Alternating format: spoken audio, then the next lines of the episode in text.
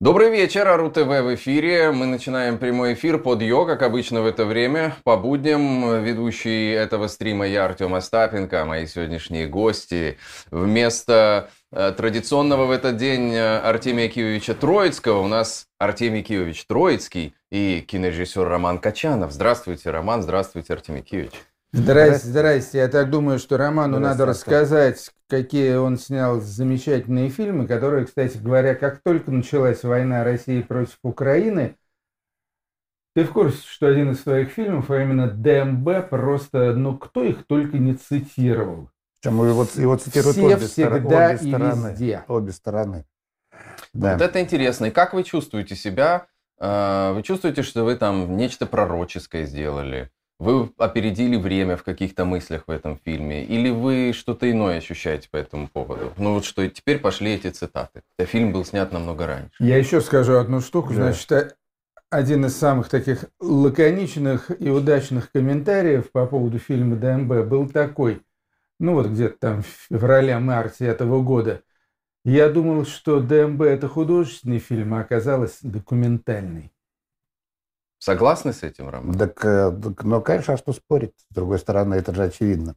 Вот. Но более того, ну, помимо ДМБ, я еще кое-что наснимал. Ну, давай лучше поговорим по поводу, видишь, уже как бы меня Артемий Кивич так вот, это, Выводит из зоны комфорта? а, да нет, ввел, наоборот, в зону комфорта, что что-то я там наснимал, и что-то кто-то где-то когда-то процитировал. Ну, мы здесь собрались не по этому поводу, у нас же хакатон Я, я просто считаю, понимаете, что э, вас и так знают, и нет смысла всегда перечислять длинные регалии, потому что наши зрители прекрасно знают, кто такой Роман Качанов, ну уж тем более, э, кто такой Артемий Троицкий. Да, но мы должны сказать о том, что э, сейчас Роман приехал в Таллин на фестиваль, который... Нет, не фестиваль, неправильно сказать, на мероприятие, которое называется «Хакатон». И это такое слово, в общем, довольно новое. Мы обсуждали тут на днях с Артемием Киевичем, что много новых слов появляется. Вот словом года был признан газлайтинг, там, релокация. И вот хакатон. Я так понимаю- Кринж, кринж, да. Я так понимаю, что вот э, как раз это... буллить. Мы наблюдаем сейчас форменную одежду этого мероприятия. Это дресс-код. Э, вот такие у вас э, похожие в одном стиле свитера. И туда пускают только в таком виде. Да, да. Или снежинки, или еще лучше, но дороговато стоит с оленями. Вот свитера с оленями – это высший шик. А, да, но я не знаю, что Мне не досталось. Ну, в смысле, я понимаю, что собираются люди, там что-то выступают. Но вообще ха- ха- хакатон это, конечно, да. Я могу сказать, что Самый я, содержательный комментарий. я вместо слова хохот, э, хакатон Вот. использую исключительно слово хохотун. Да. Вот, вот это мне как-то ближе. Хохотун. Ну что, что там происходит, я не знаю, но должно быть весело. Как, собственно, и всегда в жизни должно быть И, весело. и модно, потому что слово, оно такое непростое, оно подразумевает, Просто что я тоже непросто. долго учился выговаривать слово хакатон, но я все-таки рассчитывал, что вы немножко приоткроете, как в Одессе говорят, занавесу тайны и ну, а- объясните людям все-таки, да, что там, что внутри этого хохотона, а правильно говорить хакатона, происходит.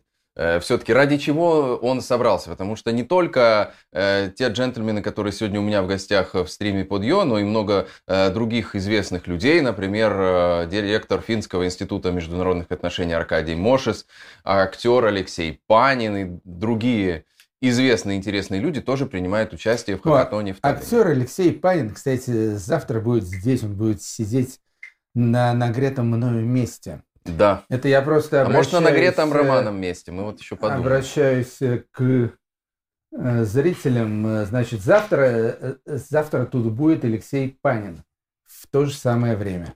Да, Или если все пойдет послезавтра. по плану. Нет, скорее Или всего, не завтра. будет.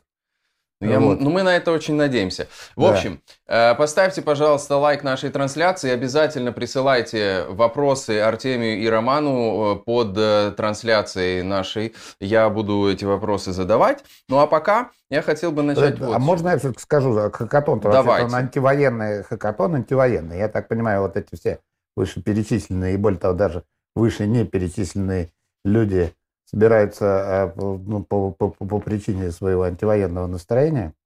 А, вот. а что такое хакатон? Это, в общем-то, уже ну, это собрание, конференция. Ну, конференция, знаешь, вот парт-конференция, вот это все, Мгм. оно как-то вот не звучит. А хакатон звучит. Но и внимание больше да. привлекает, потому что всех сразу интересует, а что за хакатон, а что за слово. Да, mm-hmm. но я думаю, что все-таки антивоенная тема, она важна. Да, особенно сейчас. И, и в общем-то, она важнее даже, чем какие-то модные словечки. И, насколько я понимаю, я не принимал участие в организации этого хакатона, который пройдет тут в Таллине, в одной из крупнейших гостиниц города. А, вот. Э, но я так понимаю, что это какая-то э, помесь, такой гибрид конференции и каких-то воркшопов. Еще одно популярное слово. Воркшоп, то есть мастерская. Творческих мастерских. То есть соберутся люди, которых антивоенная тема привлекает, греет, которые хотят что-то в этом направлении хорошего сделать. Э, и они делятся на несколько сегментов. Угу. То есть, скажем, э, те, кто интересуется политикой, это не я, слава богу. Те, кто интересуется IT, этими самыми технологиями, всякими угу. этими... Ну, в общем, то есть вы знаете, в общем, цифровой всей этой херней. Э, Дальше. Те, кто интересуется, например, экономикой, кто интересуется культурой, ну вот это уже ближе ко мне, и так далее. И вот они садятся в кружок и начинают э, под управлением какого-то мудрого э, кормчего угу. Э, придумывать какие-то полезные вещи. В общем, что можно было бы сделать антивоенного в области э, скажем, детского творчества. Да, в той сфере, в которой у них есть компетенции. У тех вот, вот примерно так. Угу. Вот такой хохотун. Окей, э, поставьте лайк э, нашей трансляции, подпишитесь на РУ-ТВ, если вы еще этого не сделали. Но вначале я хотел бы вот о чем э, с вами поговорить. Вы, и вы, Роман, и вы, Артемий, испытываете какое-то сожаление, потому что, я так понимаю, ни, ни одного из вас до сих пор не признали иноагентом в России. Вы чувствуете, что вы обделены статусом в какой-то степени? Мне трудно сказать. То есть я вообще как-то не особо э, загружаюсь на эту тему. То есть, ну, если признают, обычно, по-моему, вот эти списки свежевыжатых иноагентов э, оглашают по пятницам. Угу. То есть завтра. Да. Завтра вечерком, по-моему, будет, э, значит, очередная порция этих самых э, иноагентов. Я не жду тут, э, значит, милости от российского государства, э, вот, не назначит, не присвоит почетное звание на агента, ну и хрен с ним. Если присвоят, ну, я думаю, что это будет иметь только одно Последствия, то есть мне раздастся там энное количество звонков, приглашений в какие-то очередные там эфиры, стримы и так далее, вот, где мне будут задавать один и тот же вопрос. Вот вас объявили на агентом, а за что, а почему, а, насколько вы этому рады или огорчены и так далее. В общем, это все глупости. То есть мне абсолютно насрать. Вот, и на агент или не на не на агент. В принципе, компания там неплохая, но я не могу сказать, что, что я вот в полном восторге, скажем, от этих э ныне выбранных иноагентов. Есть там люди славные, есть люди, которых я вообще не знаю, угу. кто они такие. Э, вот сама э, сущность этого иноагентства, это, я так понимаю, что это если ты работаешь на деньги, которые которые тебе э, поступают от иностранного государства, да? Да. Но я к чему, почему я начал так э, спрашивать вас? Потому что с 1 декабря расширяется перечень тех людей, которых 1 декабря можно... это сегодня, по Именно так. С сегодняшнего дня расширяется перечень иноаге... людей, которых можно внести в список иноагентов. И здесь дается формулировка, которая в новой версии этого закона, о том, что не обязательно уже получать иностранное финансирование, там, ездить за рубеж. Можно просто попасть под иностранное влияние в форме убеждения либо принуждения. Вот все. Я что-то совсем не даю высказаться Роману Романовичу Качанову. Это очень хорошо. А, вот. Нет, вот сейчас я закрою ага. рот и, и говорить будешь ты. Я просто вот ты прочел что-то про иностранное влияние. Я хочу сказать, что я являюсь иноагентом с 1900 1963 года, когда в возрасте 8 лет, проживая в стране Чехословакии... Чистосердечное признание сейчас В осеннем э, лагере школьном во время осенних каникул Попал? я впервые услышал записи групп Beatles, Beach Boys, э, еще там каких-то французских, каких-то итальянских бит-групп, каких тогда называли, мгновенно возлюбил эту музыку невероятно и попал под ее э, пагубное влияние. И это влияние давлеет надо мной по сей день. Артемий Троицкий чистосердечно признался в нашем эфире. Ему нужно выдать удостоверение на агента за номером 001. Да, я думаю, я был первый. А вы, Роман, как к этому относитесь? Во-первых, не, не считаете ли вы себя обделенным, что вам до сих пор не дали иноагента? Не, ну, конечно, обидно. Я более того, это уже стало почетным званием, я так понимаю, там уже деньги за ночь что-то дали. Видишь, сейчас расширили, видно, уже раньше совсем дорого стоило, стали носить меньше, поэтому сейчас будут раздавать мелким опытом. Ну вот да. статусность-то теряется, получается. Сейчас начнут пачками людей туда, значит, определять, и вот ну, это если пил элитарность. колу там, да, если курочки KFC, опять же, ну да. Да, Но надо, надо какие-то вводить стадии, там, заслуженный инагент. Как в сетевом маркетинге, где женскую косметику распространяют, там, а, значит, иноагент, золотой иноагент, бриллиантовый, там, золотой иноагент с платиновой полосой какой-нибудь там заслуженный, народный, да, как в артистах. Ну, то есть, чтобы, чтобы градация и было людям, куда стремиться по этой иерархической. Но я, но я официально заявляю, что я денег не дам за иногентство. Да. Ну, не вот... дам. Вот я лучше буду не, не буду иногентом. Но я заносить не буду. Окей. Если, да. Ну а если в серьезной плоскости, как вам кажется, повлияет это вот на внутрироссийскую ситуацию еще, еще каким-то образом от того, что мы имеем сейчас?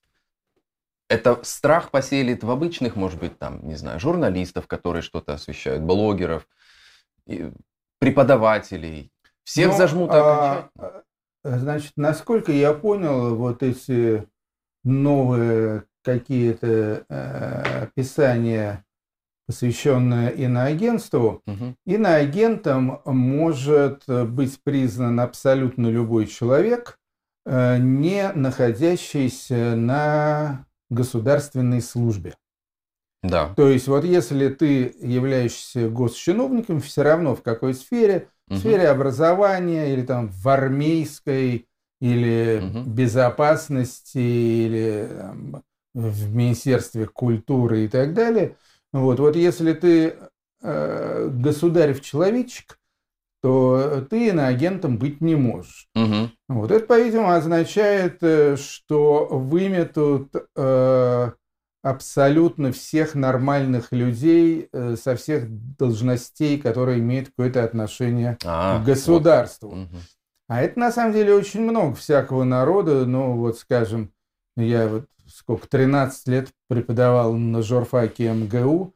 Там были, конечно, люди со странностями, но были очень милые преподаватели. Сейчас, поскольку это московский государственный университет, я думаю, что совершенно очевидно, что будет там э, проводиться какая-то чистка на угу. предмет этой самой агентуры. Если окажется, что профессор такой-то, доцент такой-то э, писали какие-то сомнительные вещи, находясь угу. определенно совершенно под иностранным влиянием, да. их оттуда вполне могут попереть. Точнее, или попрут, или потребуют от них громогласных э, оправданий, опровержений и так далее.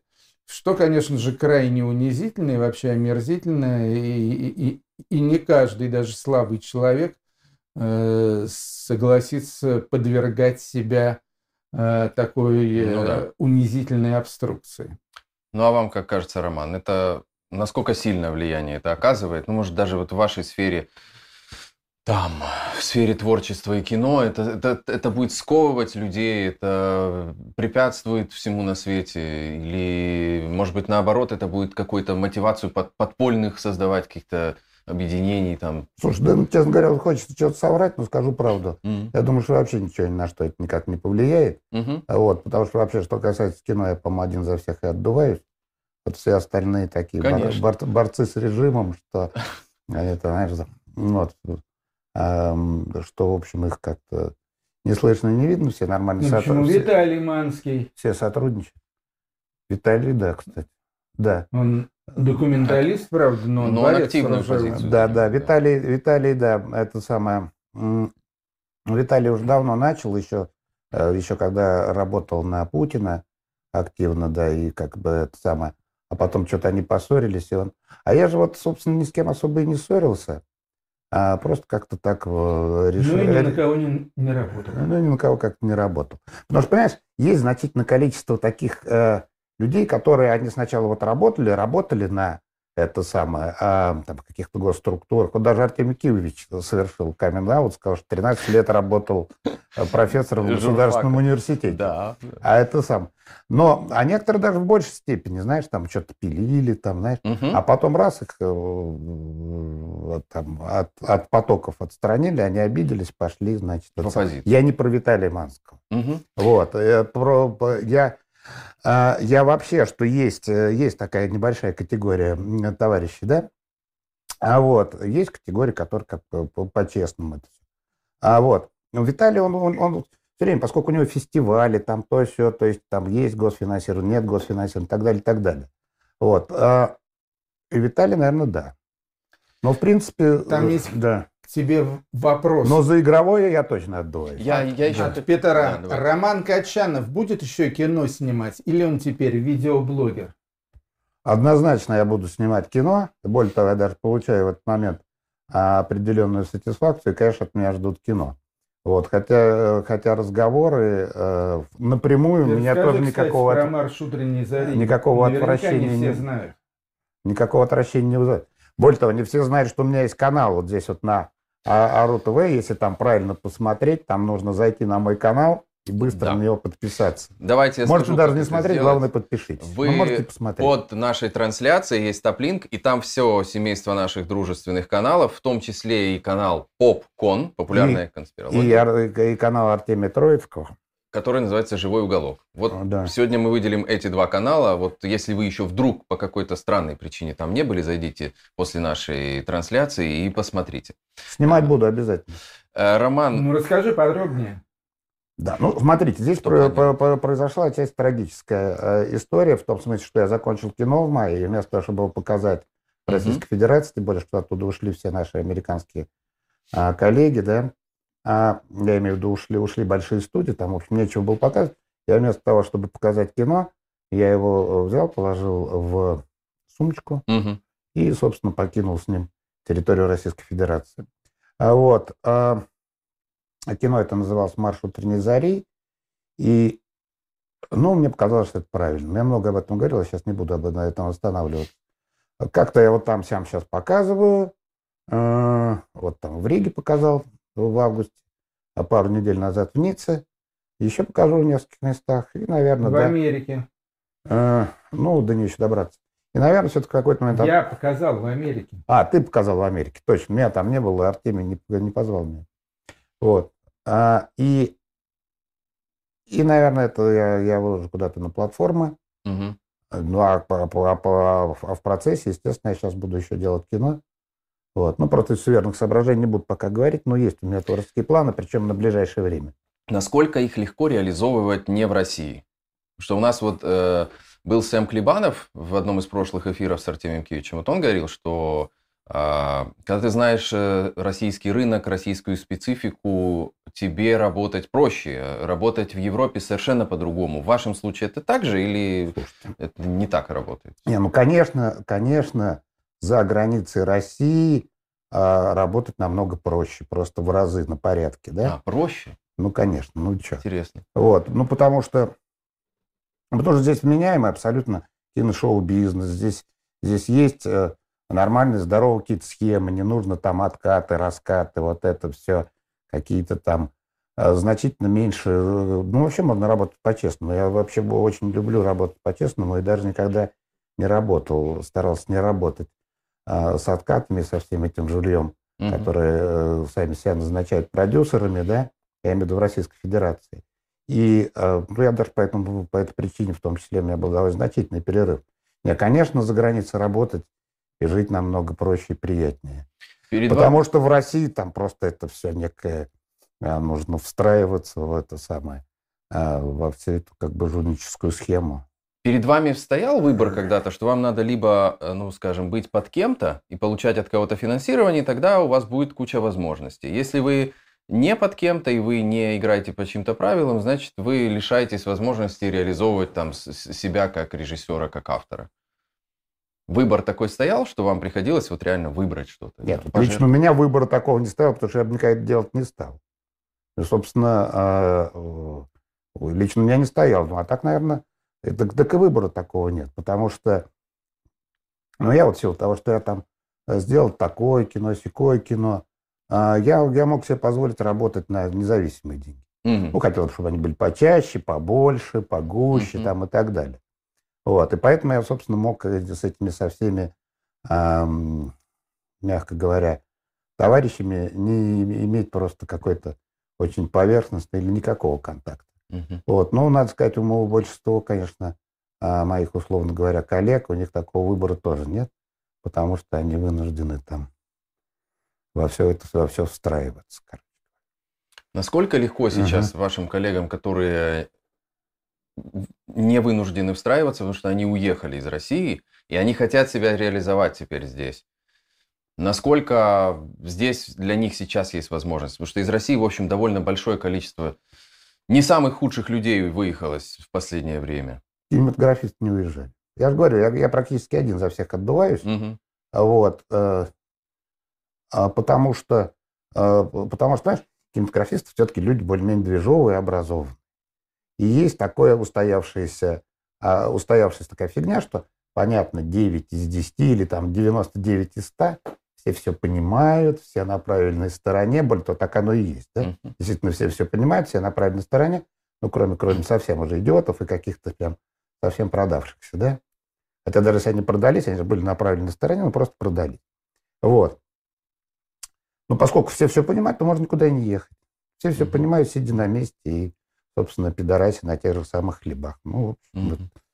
Е... Да. Елена Некрасова да. задает вопрос. Роман Романович, угу. какие черты э, вас привлекают в Артемии Кивовиче как в качестве актера? Значит, э, как режи... вас как режиссера, актерские черты Артемия Кивовича. Вы сразу видите его в каком-то образе, когда пишете сценарий фильма? Именно больше всего мне в Артемии Кивовиче привлекает актерские черты, что он не актер, что у него нет актерских черт. А? Поэтому с ним, с, с, ним, с ним можно что-то не, что-то неожи, неожиданное, не умеет. неожиданное сделать, так, так, понимаете, так. в чем дело?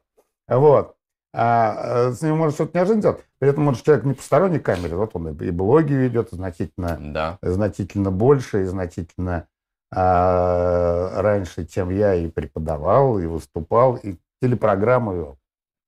А еще ты был фактически Хью Хефнером. СССР ты же был первым, и первым и главным редактором Playboy. Работал под, под Хью Хефнера. Да нет, так случайно сложилось. Первый главный, главный редактор первого Playboy. Работал под прикрытием. Да, да Хью Хефнера. Э, да, Playboy первого, который вышел после 70-летней советской диктатуры. Вот, ну, а, а, а чисто так привлекает то, что как раз Артемий Киевич не актер, и, и может сделать угу. что-то неожиданное. Не актер Актерыч, да? Да, на, в определен, при определенных задачах, в определенных зад, э, ролях. Роли. Еще один закон вышел. Да, режиссера Качанова я на съемочной площадке всегда слушался. А как вы, как, э, как вы нашли друг друга? Такой очень серьезный вопрос я задам. Ну, то есть, как получилось первое сотрудничество? Первое сотрудничество у нас произошло на кинокартине «Идиот», впоследствии названном а, мной Даунхаусом. Угу. А, а, ну, вот, вот им по этому принципу и хорошо, потому что мне нужен был растлительный, совершеннолетний, да, Тоцкий такой был.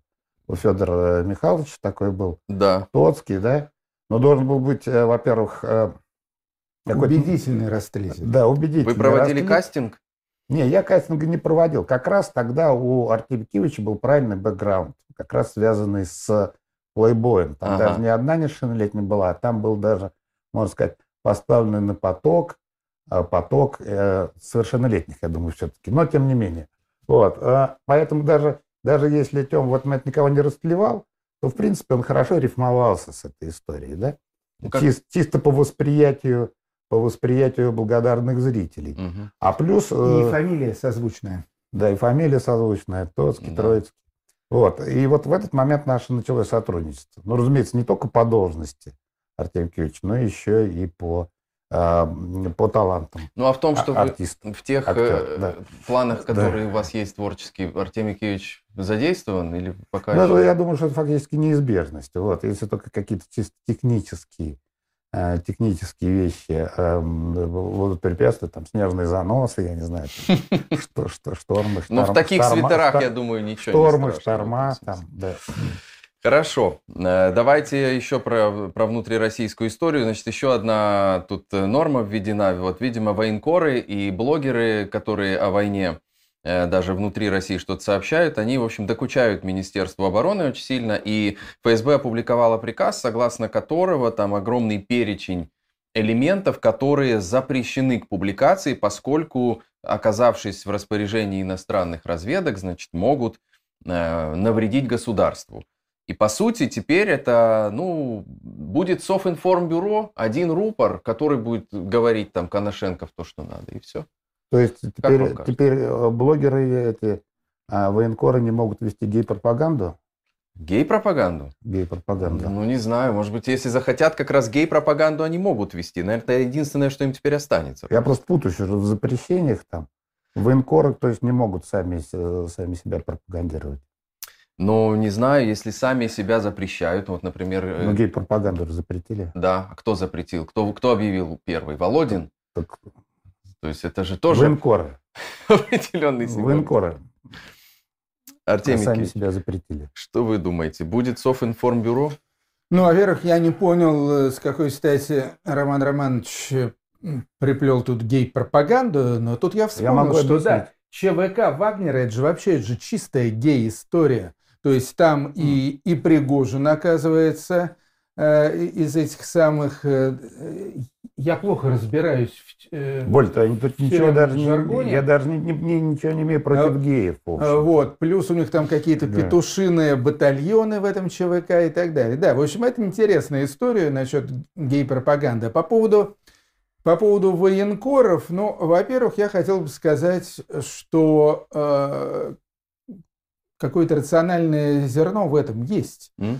И ты мне не дашь соврать, но украинские э, начальники, э, в частности, там вот и министр обороны, и вот этот вот э, вездесущий Арестович и так далее, они постоянно говорят, что не надо там вот это, не надо то, это может э, сослужить службу врагу, не надо да. фотографировать такие-то, такие-то объекты, Это не правда. надо э, писать о том, что вы видели, как там э, наши геройские парни там куда-то прорвались и так далее. Это все может э, э, дать какую-то ненужную под, подсказку агрессору. Именно так.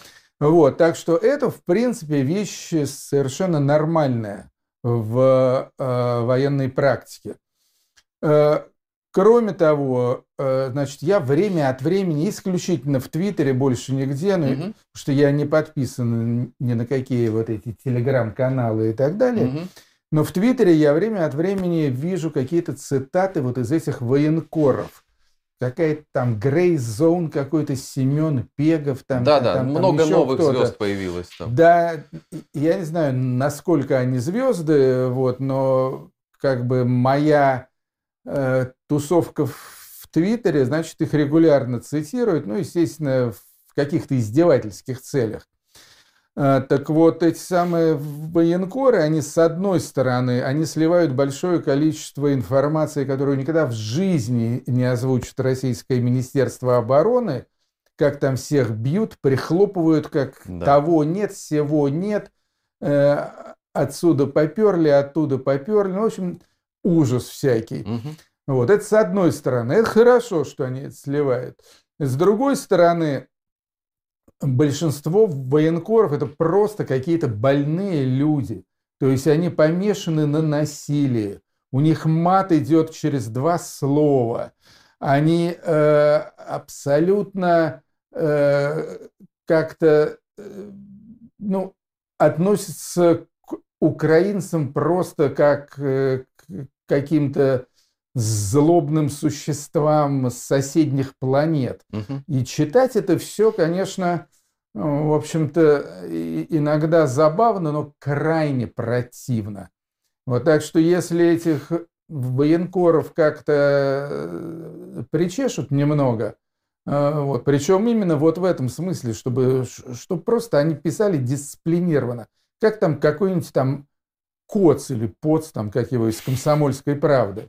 А, Вот. В общем-то, в принципе, я, я не против этого. Я думаю, что их просто перестанут читать, потому что тогда пропадет вся суть, и они просто перестанут быть интересными. Это будут такие Тоже вести с верно. полей. Тоже верно. Да, если они перестанут, значит, там э, во, во все горло ныть и ругаться и так далее, да, я думаю, что, что какая-то часть аудитории, таки, то есть такие же ёбнутые, такие же психанутые люди, как вот эти Мгм. военкоры, вот я думаю, что они действительно отпадут. Роман, вы их читаете? Вы информацию о войне вообще, насколько вы там погружены в военные все эти сводки? Интересуетесь, смотрите, читаете или вы ограждаете себя? Слушай, нет, я, конечно, не ограждаю, у меня подключен а, этот самый Униан, Мгм. это о, у- у- украинское информационное агентство, и все. Понятно, что я это все не читаю, а то, что, понимаешь, вот вроде как задается вопрос, и я должен на него честно отвечать. Конечно. Вот. Но я вот честно ответил, что, в общем-то, во-первых, все эти запреты, то, что там один день запрещают Кока-Колу, другой день гей-пропаганду, третий день военкоров, потом они все друг друга начинают запрещать. Да. Это абсолютно наплевать, честно говоря. Во-первых, то, что им запретили, что не запретили, наплевать. И ровно так же наплевать, это совершенно справедливо. Артем Киевич заметил, что ровно так же наплевать, что они там пишут. Потому что в основном есть специфическая группа читателей, которая это читает, специфическая группа писателей, которые это пишут. Это определенная такая нишевая история. А про Униан я сказал, ну, это все-таки новостное агентство, при том, при всем, понимаешь?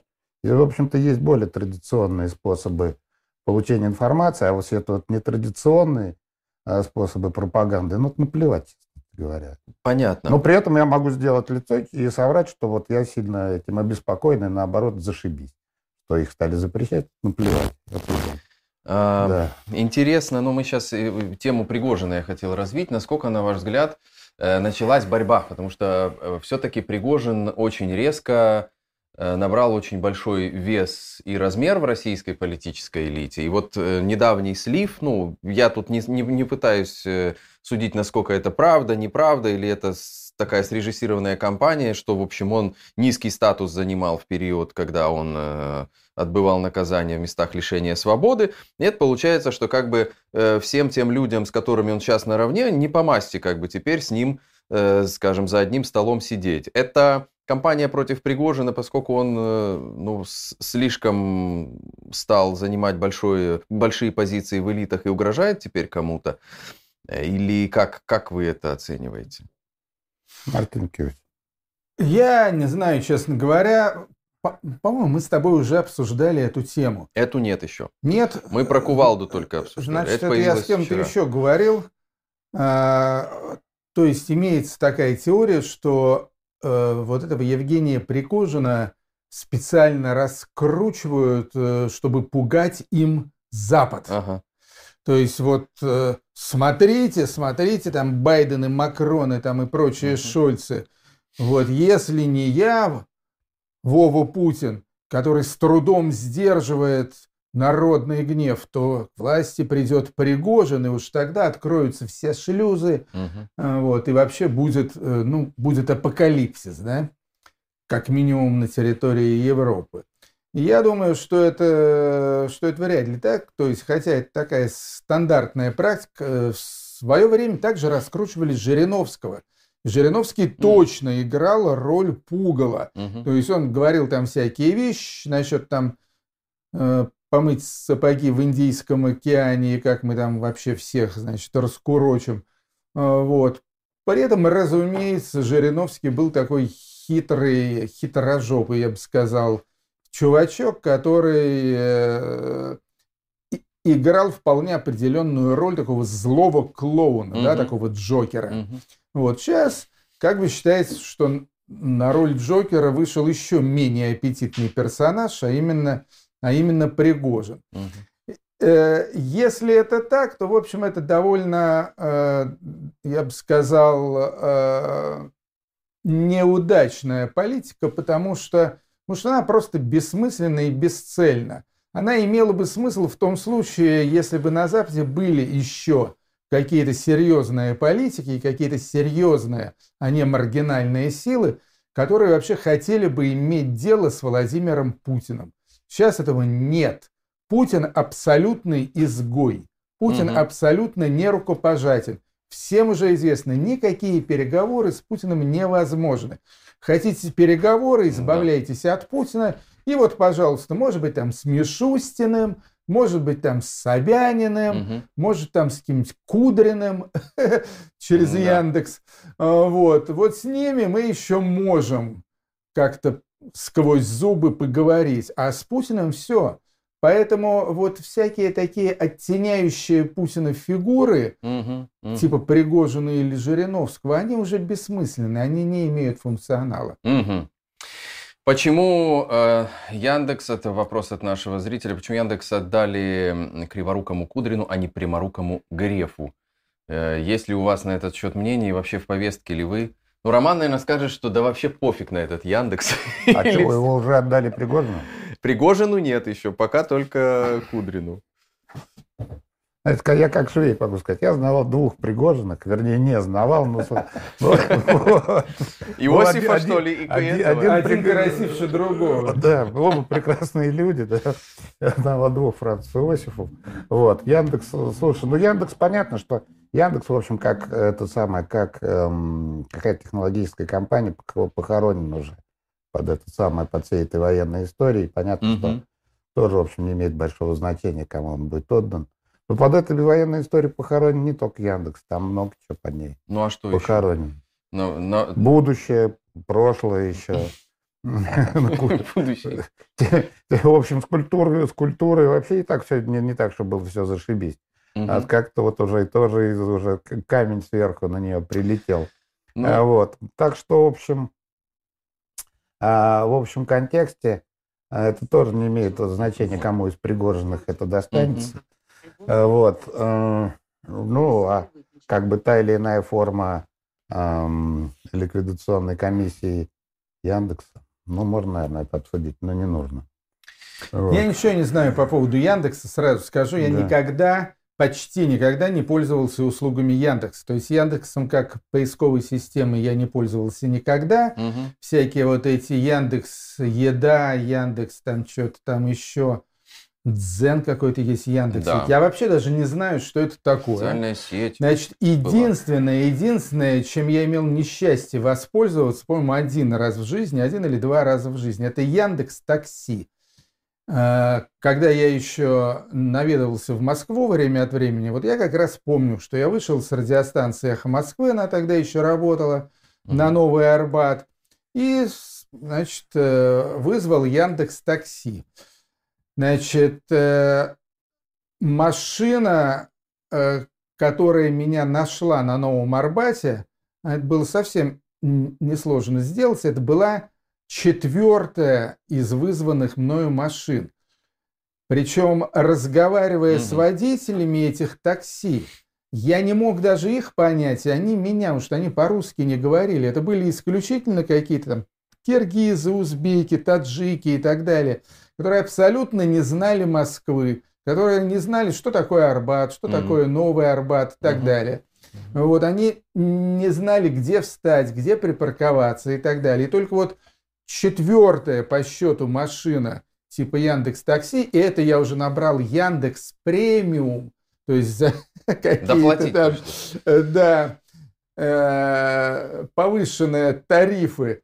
Вот четвертая машина, там тоже был водитель киргиз, но милый, интеллигентный, с высшим образованием киргиз, который хорошо говорил по-русски. И вот он меня отвез э, с Нового Арбата домой. Uh-huh. Вот. После этого, естественно, я никогда в жизни больше Яндекс Такси не пользовался. А, вот. Думаю, что весь остальной... А, да, еще есть Яндекс Деньги, Яндекс Кошелек. Мне что-то там кинули в этот Яндекс Кошелек, мне его завели, потом кинули. Яндекс Кошелек у меня забрал там часть денег, непонятно за что и так далее. В общем, я Сначала избав... вам кинули, потом вас кинул я, Яндекс. Да, я избавился от Яндекс кошелька со всей возможной скоростью. В общем, это... почему-то говорят, Понятно. что это какая-то там гиперимперия, там э, э, Россия будущего и прочее, и прочее. То есть, если это и так, то э, весь этот гипер крайне, крайне низкого качества.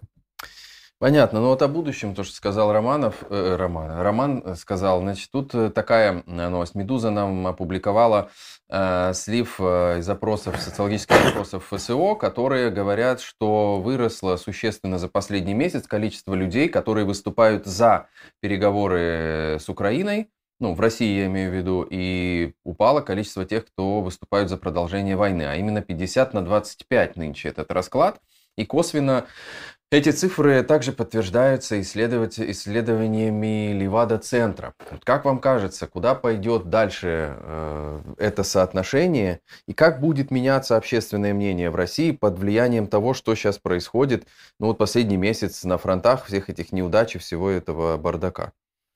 Ой, блин, ты мне ко мне ты понимаешь, я, вот, у меня же вот был как бы во многом уникальный опыт, потому что я там про, пробыл еще два месяца фактически после начала войны. Мне нужно было вот кино, о котором говорили, надо было закончить. Я uh-huh. это в начале мая. Я ненадолго уехал в Смоленск. Поселился в гостинице, где, естественно, там коридорные, простые смоленские женщины. Вот. Интересно. Все были дико напуганы, когда война началась. Напуганы не то, что там разбомбят Смоленск, напуганы тем, что у них заберут родственников, детей, мужей, там, ну, по списку, да. Вот. И я думаю, что опросы эти все вообще, конечно, далеко не объективны. Опять же, если не брать просто каких-то там э, ушлепков, которые там вот читают вот эти вот пресловутых военкоров э, и, значит, обсуждают это все живо, да, включены в это как некое обсуждение футбола, там, хоккея, mm-hmm. вот, и прочих полудорков, да, я думаю, что поддержка-то войны как таковая, она фактически нулевая, да в семейном плане никто не хочет, чтобы у него убили мужа, э, сына, племянника. Вот, никто не хочет голодать и так далее, и так далее. Поэтому просто по каким принципам проводятся эти опросы? Учитывая, что все эти тетки были еще запуганы в прямом смысле слова. Когда я что-то с ними заговаривал, а я вообще не проводил опрос, они тут же пугались, отводили глаза, угу. вот, вообще ни о чем не хотели говорить, учитывая, что я даже особо не начинал об этом говорить. Угу. Понимаешь? В состоянии такой, такого дикого испуга и страха перед а, тем, что эта война а, уничтожит их жизнь, вот, э, уничтожит их нормальную жизнь. Я не знаю вообще про объективность этих опросов, честно говоря. И понятно, что понятно, что у тех людей, кто реально с этой войной соприкасается, я думаю, поддержка войны нулевая. Угу. Вот. А у тех, кому не, не, не хрена делать и сидят там, это самое, э, где-то сидят, короче говоря, и, и чатятся в этих чатах. Дрочат на Искандер. Да, только это, та, их, их поддержка войны не имеет такого значения. Почему этот страх, о котором вы сказали, не конвертируется в действие тогда? Если они так боятся. Ну, это, они же идут теперь в кредит покупать э, вещи эти и отправляют этих своих родственников и мужчин на войну. Ну, страх, ты понимаешь, в чем, э, в чем дело? А это страх в, в известной мере вещь абсолютная, понимаешь? Они боятся не только, а, что у них а, там погибнут их близкие на войне, они боятся за них, что, что они будут репрессированы так или иначе, угу. что из них будут выбиты какие-то финансовые, а, там, понимаешь, вещи, что они не смогут там оплачивать кредиты, ипотеки и так далее, и так далее. А здесь у, у страха, как у всякой дряни, очень много граней что-то хорошее, оно обычно однозначное и имеет границы, потому что чтобы что-то хорошее сделать или что-то хорошее проявить, нужно проявить определенные усилия, человеческие качества, внутренние качества, внешние качества, да? А страх, он очень многогранен. Mm-hmm. И именно по причине того же самого страха, собственно, это не выливается ни в какое действие. Понимаешь? Да. Интересно. Вот, потому что это страх перед насилием, понимаешь? Это не страх перед войной. Страх перед насилием в свою сторону. Вот такая история. Это интересно. Это ответ такой по-честному, почему это не конвертируется.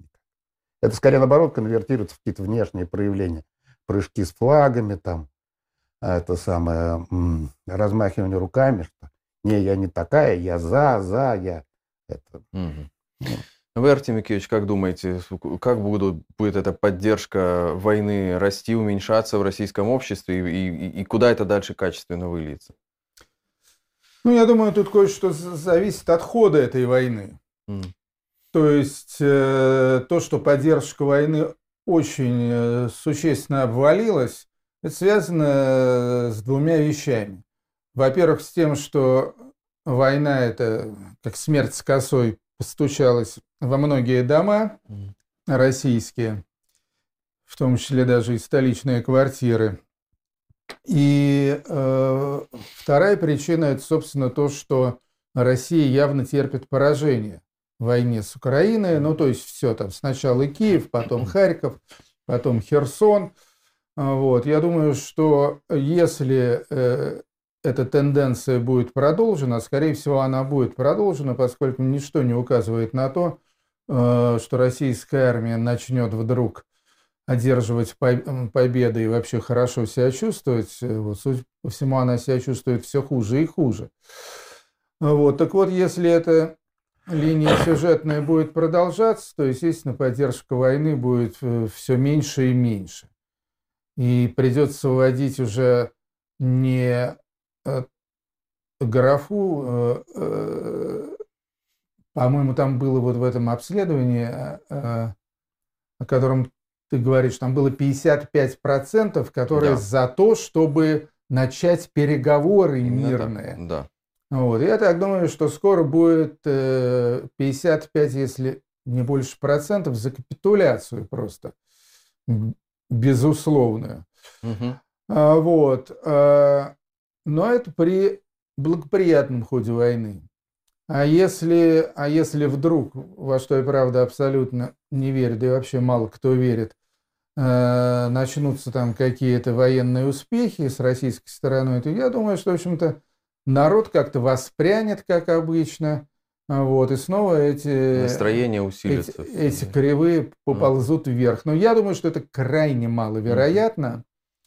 И я думаю, я думаю, что э, это прекрасно понимают и в Кремле тоже, вот, из-за чего, собственно, и завинчивают гайки, э, ну, да.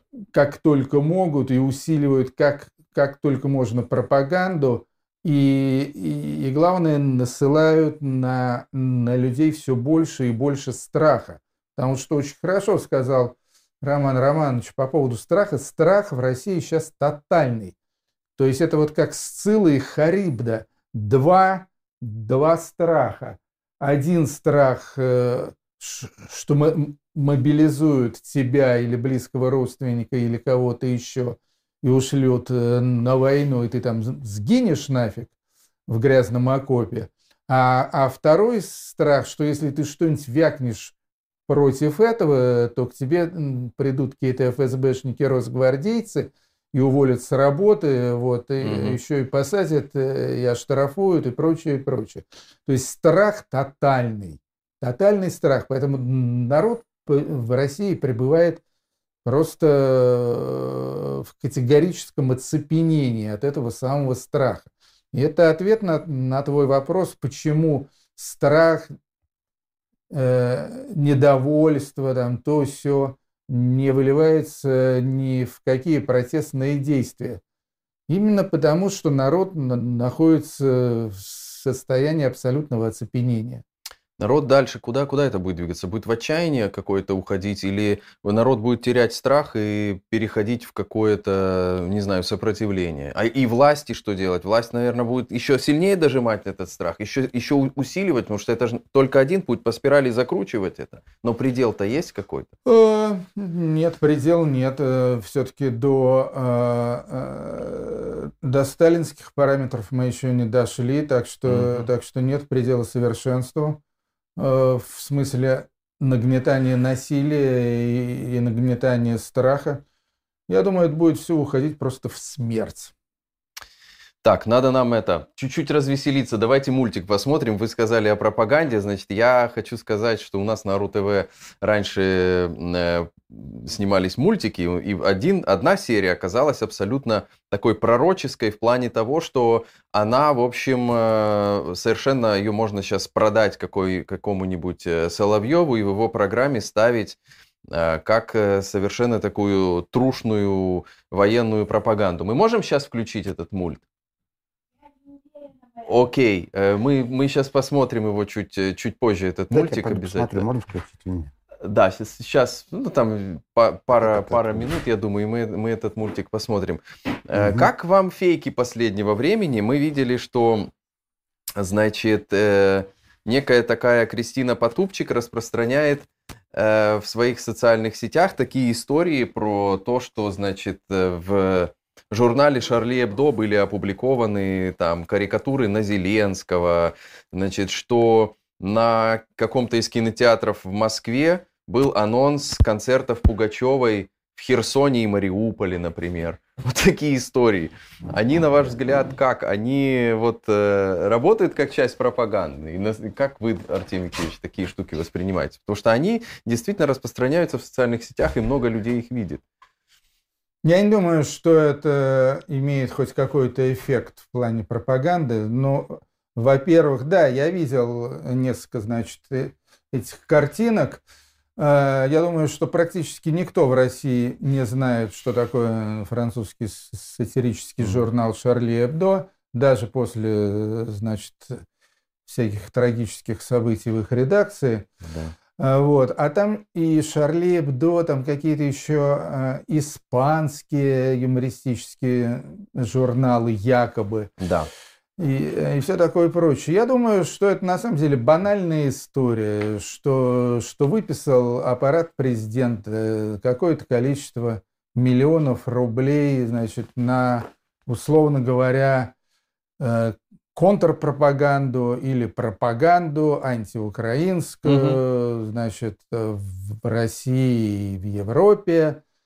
Э, соответственно, эти миллионы рублей были распилены, откачаны, освоены и так далее. И таким образом, значит, ну, заплатили там пару копеек художничку, переводчику, э, вот, все это дело как-то выложили, и, в общем-то, по-моему, единственное, кто обратил внимание на все эти э, пропагандистские фейк-карикатурки, по-моему, это были исключительно какие-то западные там аналитики, охотники за дезинформацией и так далее. Они это, они это уловили. Mm-hmm. Вот, и, естественно, тут же, значит, дали этому гневную отповедь, сказал, вот фейки, на да, самом да, деле, да. естественно, никакие западные публикации таких карикатур не печатают. Вот они это заметили. Я думаю, что кроме них этого не заметил вообще практически никто. Роман, вы замечали такие вещи, как э, фейки там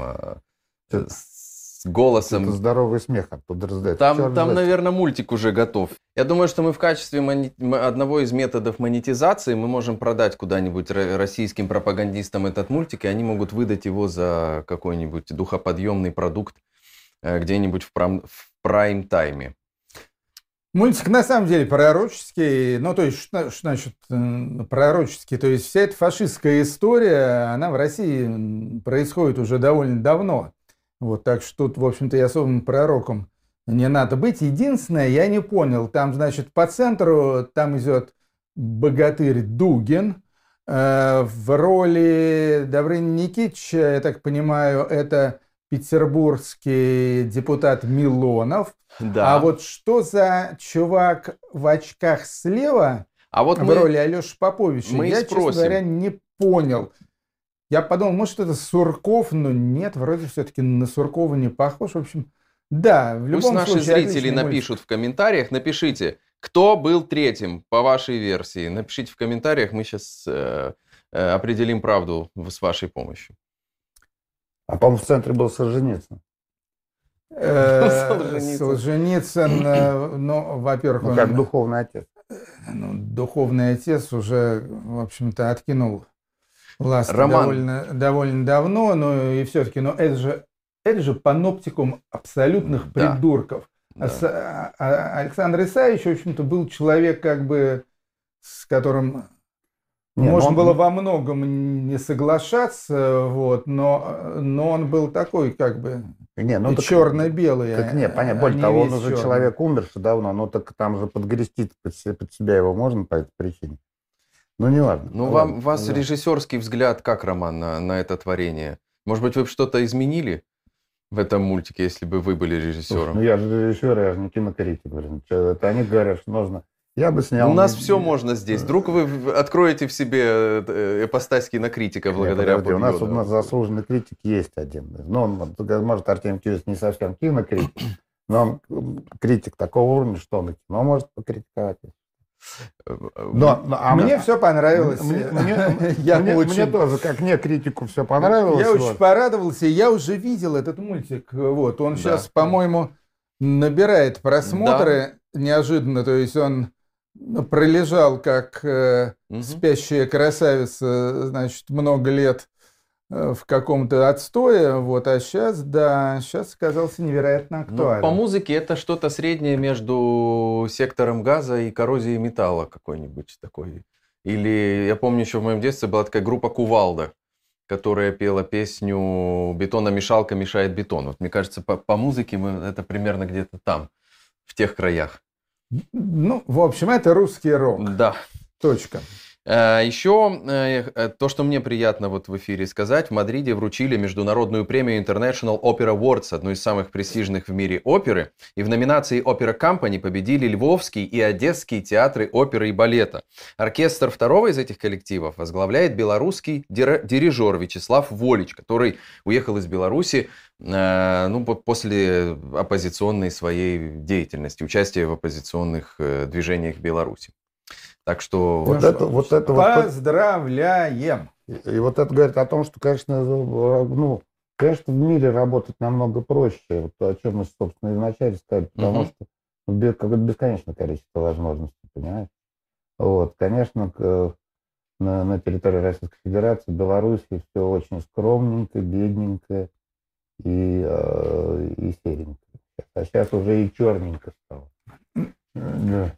Я только, я уже давно тебя хотел поправить, потому что все-таки ты не единственный киношник, ну даже вы на пару с Манским не единственные два киношника, потому что сейчас, скажем, снимает э, во всю новый фильм по Европам э, Кирилл Серебренников, угу. вот сейчас то ли уже снимает, то ли только приступает Андрей Звягинцев, то есть на самом деле, а Иван Вырыпаев живет в Польше уже угу. давно, ну, он, правда, кажется, в основном театром все-таки занимается.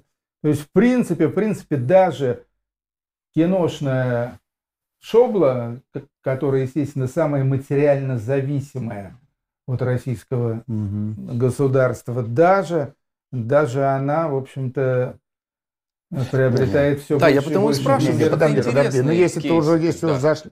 Ну, а, там а, Кирилл тоже в основном театральный, я его тоже воспринимаю как театральный. А потом, ну, то, что связано с кино, ну, это там еще как-то связано, насколько я знаю, с российскими деньгами. Но следующее кино, возможно, он будет делать все-таки на какие-то независимые деньги. Ну, пока что он на деньги Абрамовича в основном. Ну, блин, знаешь, это, те же это самое, только вид сбоку, знаешь, блин. А это как, бы, как, бы, как бюджетные деньги, да. как бюджетные деньги, только даже лучше. Ну хорошо, а как фандрайзинг? Может, следующий он будет делать как-то без Путина. Как фандрайзинг делать, осуществлять здесь, в Европе? То есть, ну все равно надо каким-то олигархам. Вам позвонят. Надо постараться, чтобы это был не Абрамович, а так вам позвонят.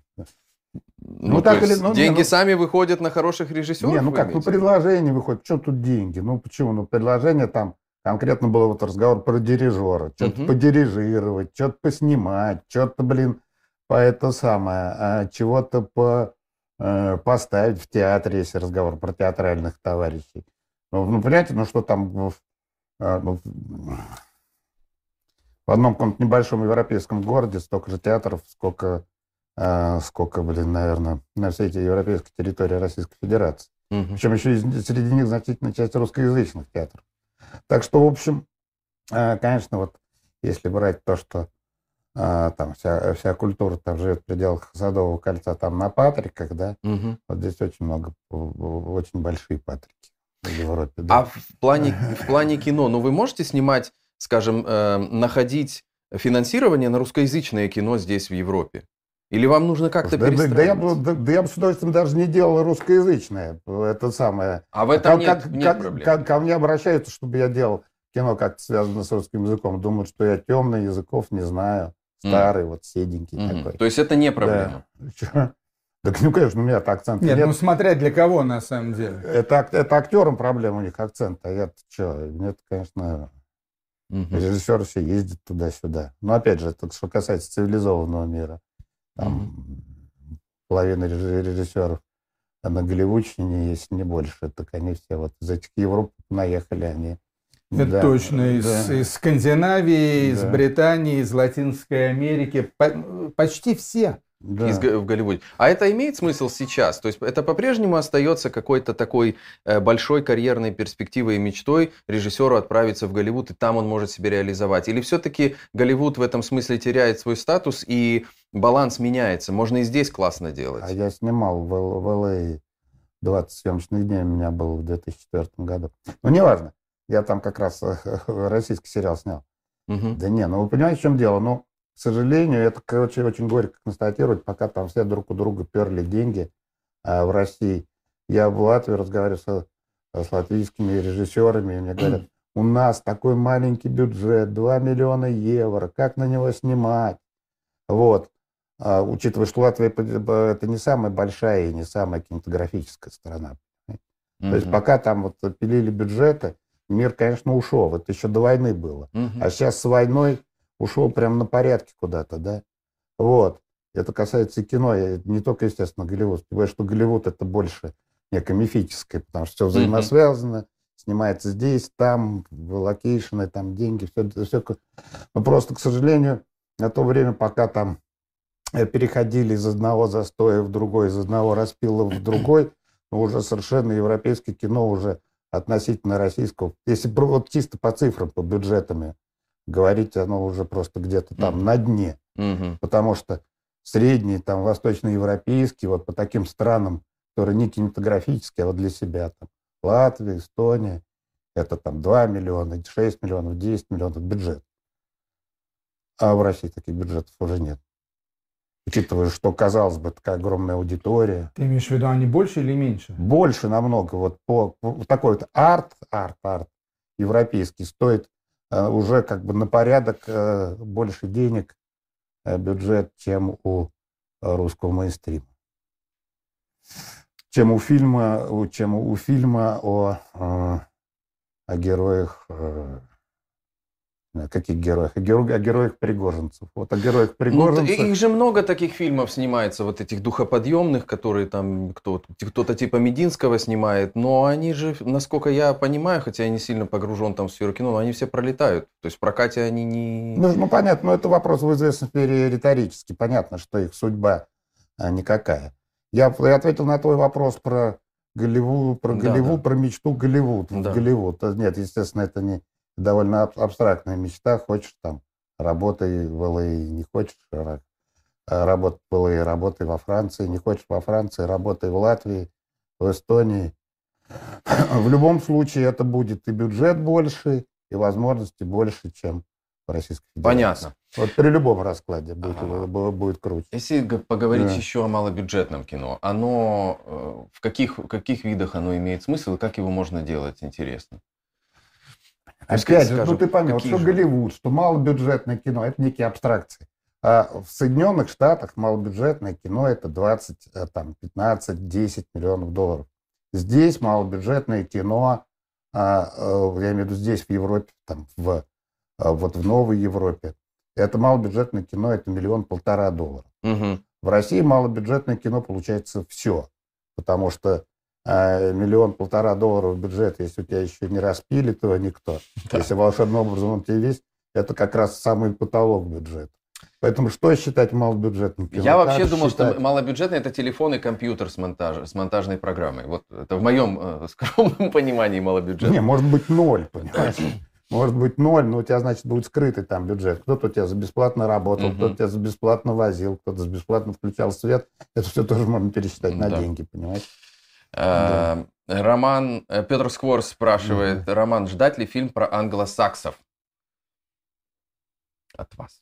Про англосаксов он там снимают э, на Старой площади. У них, э, у них с утра англы не мерещатся, а вечером саксы.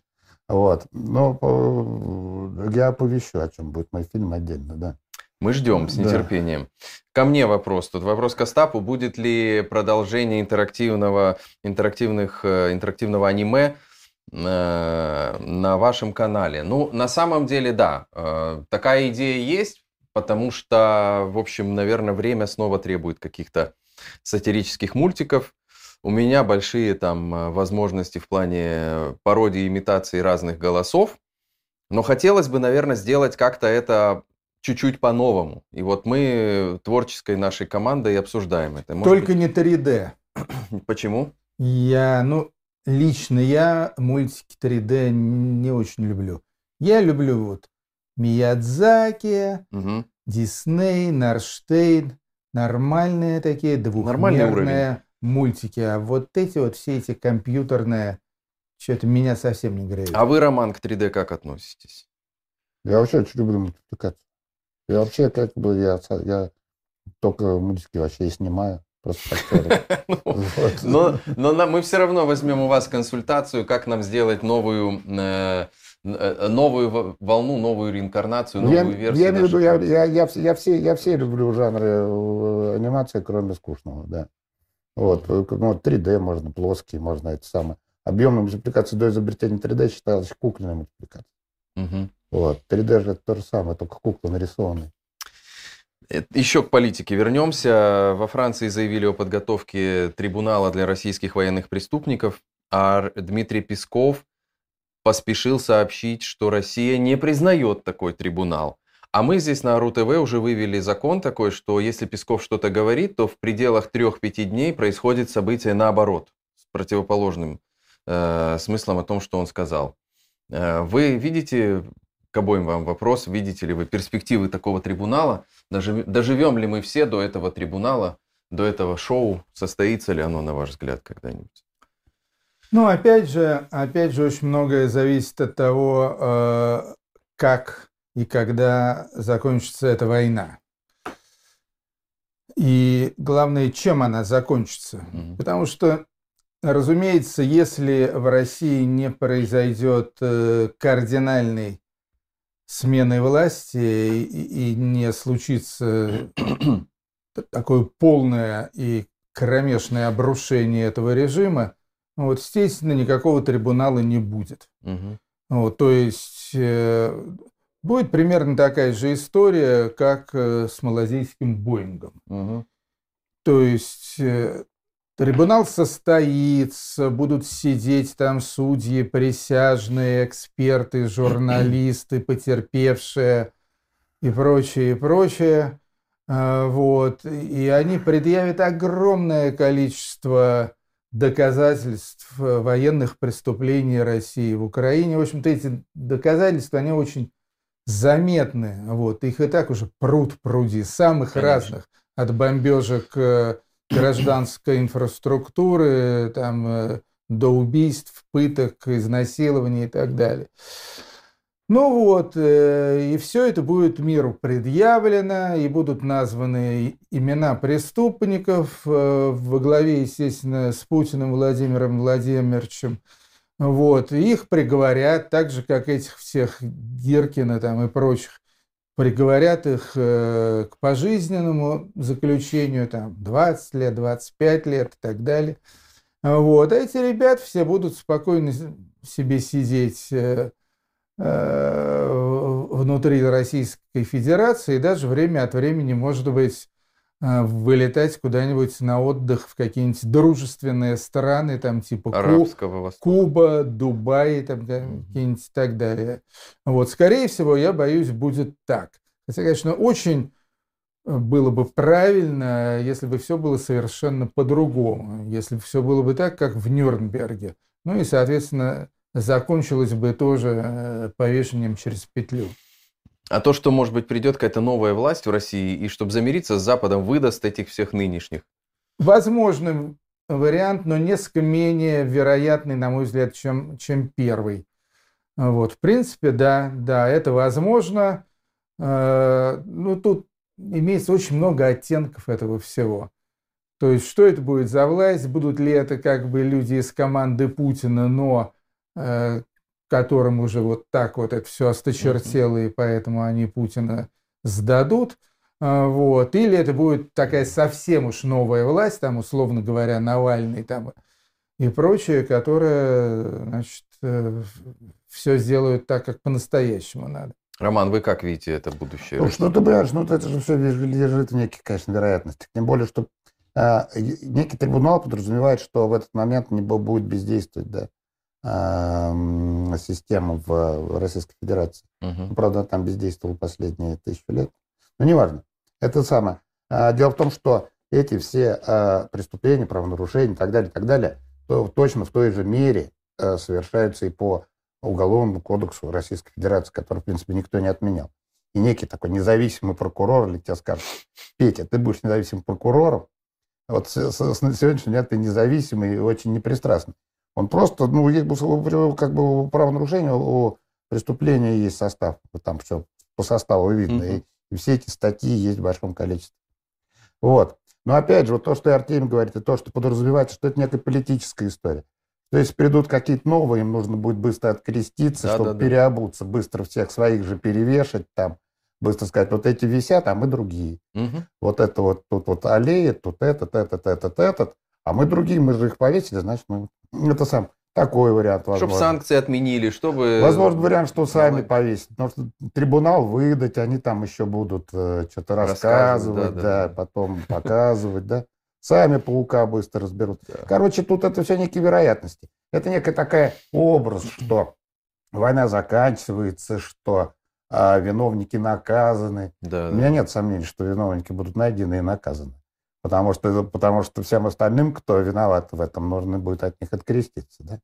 Другое дело, что есть еще другая история, которая тоже как выше этого трибунала. Дело в том, что настолько с этой всей, э, всей войной это все страшно и зашкварно, что вне зависимости от трибунала это на, э, вот по самым оптимистичным прогнозам моим личным, угу. лет на 50, а по реалистичным лет на 100, ничего хорошего, ни, э, ни осуществления этого трибунала, ни уклонения от этого трибунала, ни частичное приведение этих приговоров в исполнение на Красной площади своими же э, подельниками, да, ничего не изменит, к сожалению. Тут уже выстроился определенный, к сожалению, тренд, как это сейчас говорят. И вот такой вот горизонт, э, горизонт я вижу, что это минимум 50, максимум 100, и дальше загадывать не берусь, боюсь, что столько не проживу. Вот, поэтому получается, что, в общем-то, это в большей степени лежит в области литературы трибунал, вот это все, нет трибунал. В области литературы. Кто куда поедет, кто сделает себе операцию по смене лица, кто сделает себе операцию по, смену, по смене пола, или они все останутся там и сами друг друга будут грызть и душить. В общем, это уже как-то, по-моему, такое ощущение, что уже никого, я имею в виду, в цивилизованном мире сильно не интересует. Так вот. Ну, да. будем на этом завершать наш да. сегодняшний стрим, наше подъем. Сегодня угу. с нами были Артемий Троицкий и Роман Качанов. Э, кто из них кто, я думаю, вы сами хорошо знаете. Mm-hmm. Ну, а завтра у нас Алексей Панин, актер в эфире Подъема РУ ТВ вечером. Меня зовут Артем я, вижу, я видел, там махали люди руками, может быть, не завтра.